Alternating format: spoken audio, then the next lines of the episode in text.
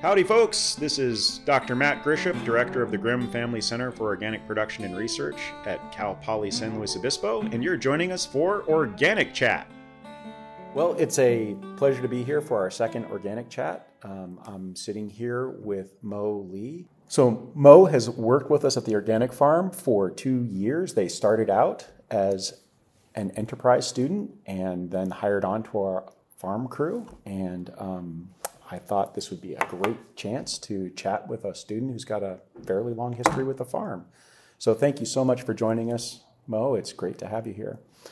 So, kind of as a first question, what are three things that you think about when you think organic agriculture or organic farming?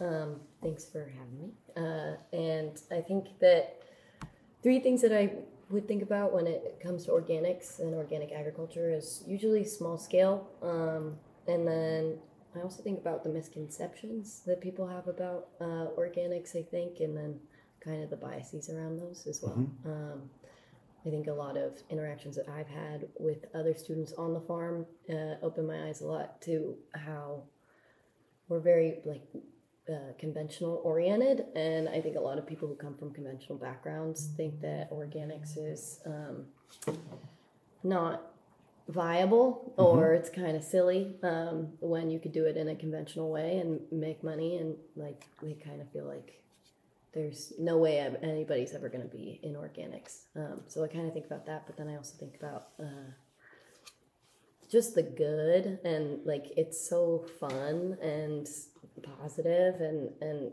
you can feel kind of like clean about everything. I don't mm-hmm. know that kind. Of, I get that air um, when I'm involved in organics as opposed to conventional, but yeah. Less personal protective equipment. Yeah. Oh my gosh, never had to do that. Um, never had to wait to go out into the field because of some um, pesticide being sprayed. Now we got to wait or or required mm-hmm. amount of time. Like that never happens. So it's really it's nice. Yeah. So I'm really curious. You you talked about some of the misconceptions. So it sounds like one misconception is, you know, obviously, you know, we serve all kinds of agriculture and we work with all kinds of students who approach agriculture in different ways, just like our faculty do. Mm-hmm. And one of those misconceptions is sort of the viability, I think is the word you used, of organic production. Mm-hmm. Are there other misconceptions that, that you've run across, or or maybe even are there misconceptions that you've kind of um, found in your own organic journey as you've worked for a couple of years and gotten involved in in our production? I think there's kind of two sides of it because, like, uh, I think that people who are typically involved in conventional are like they are more, yeah, they're more involved in conventional. they tend to think that organics is not viable, and then people who are really involved in organics tend to think that it's the only option, or mm-hmm. like if you're doing it conventional, why would you be doing it conventional? and that organics can feed the world. Like there's no place for conventional, which I also think is a misconception because mm-hmm. more typically small scale, but you can do it on bigger scales. Um, it's just there is a place for everything. I think. Yeah. Um, yeah. So yeah. I don't know if that totally gets to your question, but no, I think I think so. That's that's a really interesting perspective, and it's it's one I would definitely share with you. I mean, I've in my sort of farming journey, both farming at a very small scale, non-certified but organic um, CSA, but then also with you know the vast range of growers and production systems that I've had the privilege of experiencing. It's it's all farming it's you know, and and for me, always it's it's you know the person farming or the people farming are the ones that ultimately are going to bear the consequences of the production practices they choose. And for me, well, like when I had an extension appointment, it was always, you know, this. I had this realization: I'm not going to feed your kids. You're going to feed your kids. so, so you know, I'm here to try to help provide options, mm-hmm. and and you know, there may be a way that I like to farm, and you know, we went broke, um, but but ultimately, you've got to you've got to bear the consequence. So it's it's really all farming, and it's it's how we do it, and um, organic is is one way to it. It's obviously a way I think both of us are very passionate about, mm-hmm. but that doesn't mean it's the only way. Yeah. Yeah. Totally I'm, I'm, yeah. Well, thanks. I, that, awesome conversation there. so, as a well, maybe you could tell us a little bit about your your student experience here at Cal Poly. Like, what what's your uh, degree program, and and then how did you? Obviously, you took the enterprise, but was there something else that maybe drew you into our community here at the organic farm? Yeah, so I started out when I applied for Cal Poly under soil science. Oh, cool. Um, I switched my major into environmental management and protection, which is what I'm graduating in this quarter, actually. Congratulations. Um, thank you. And I'm getting a minor in sustainable agriculture, which is why I did Nice. the organics enterprise and also our intro to organics class. Um, I started beekeeping actually with my mom when Really? I was like 16. So um, I've been doing that for a long time. That's and awesome. That really started my passion towards sustainable food growing and um, yeah, and just thinking about better ways that we can f- feed people. Um, it, it's not hurting the planet. Like we have to figure out a way to feed everybody here without causing more damage. Um, I think so. That seemed like something that was really inspiring to me. Uh, and I wanted to get the sustainable ag minor. I did some extra soil science classes through that, um, and just got. I started working here through the enterprise, and I really loved everybody I was working with. Honestly, it was the people that made it. Um, it was really fun. I love being outside and working in the garden and the soil, and just kind of. I don't know. There's something about it that's so fulfilling to me. So um, I really loved that. And then I asked Dan at the time, who was the, the lead um, of the department, if I could join the crew because I really had a good time after my enterprise and they interviewed me, whatever. And um, now I'm here a year and a half later. So Yeah. Yeah. Well, and we're grateful for it. I mean, well, you actually predate my involvement with the farm, so it's weird for me to say we, but yeah. it is us. We are a community, and, and it, it's really great to have you here. Um, so maybe shifting gears a little bit, another question that really occurs to me based on what what you just shared is, what, you know, what have been the sort of biggest points of value or the biggest things that you feel like you've really gotten from being able to be here at Cal Poly working on the organic farm? I think that ah, that's a good question. Um, um, I think the actual practical knowledge of being on a farm and how it works day to day has been the most eye opening to me, and like the place where I think I've gained the most value from working here because it really is full circle, student run, student led, whatever um, production um, from planting, driving tractors. Like I was always stunned that if you could just hop on any tractor and get it to go and then go do the job, and you're like, okay, nobody really taught me how to do this, but I'll figure it out. And just that amount of um, learn by doing, as cheesy it is as it is to say, um, of we just kind of have some trust and faith in your abilities to get things done and do it the right way. You're going to make mistakes, and that's fine. We're all learning. So that like attitude and mentality towards just trying things and seeing how they go and figuring it out as you go um, has been really cool. And then to go towards the harvesting aspect and being able to get everything out of the field and then actually going to markets. I've been running markets for probably a year now too. Um, every every week going and interacting with the community and everybody's always so happy that we have organics and and that has also offered some interesting perspective, I think, um, on how people like treat organic agriculture versus conventional agriculture. Whenever we have conventional stuff on the stand, they're always like, "Ah, why are you doing that?" like, you, have to, you have to have both. We really do have to understand both sides of the story, I think, because it's been done one way for so long, and to just ignore that is kind of silly in my view. And if you want to create any change, you have to understand the system that you're working in. So Yeah, I think that's a great point. yeah. And that's I know you know um, Kelly and I, um, and you know Kelly and I, Kelly like me is m- maybe a little newer than you to the farm even.